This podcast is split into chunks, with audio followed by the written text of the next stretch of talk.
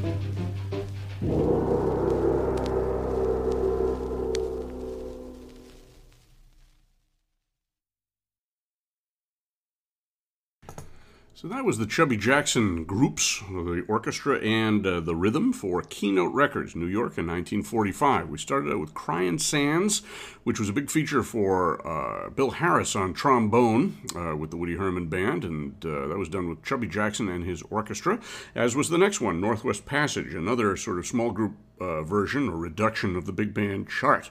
And that featured Howard McGhee on trumpet along with Harris on trombone, Flip Phillips on tenor sax, Ralph Burns on piano, Billy Bauer on guitar, Chubby Jackson on bass, and Dave Tough on drums.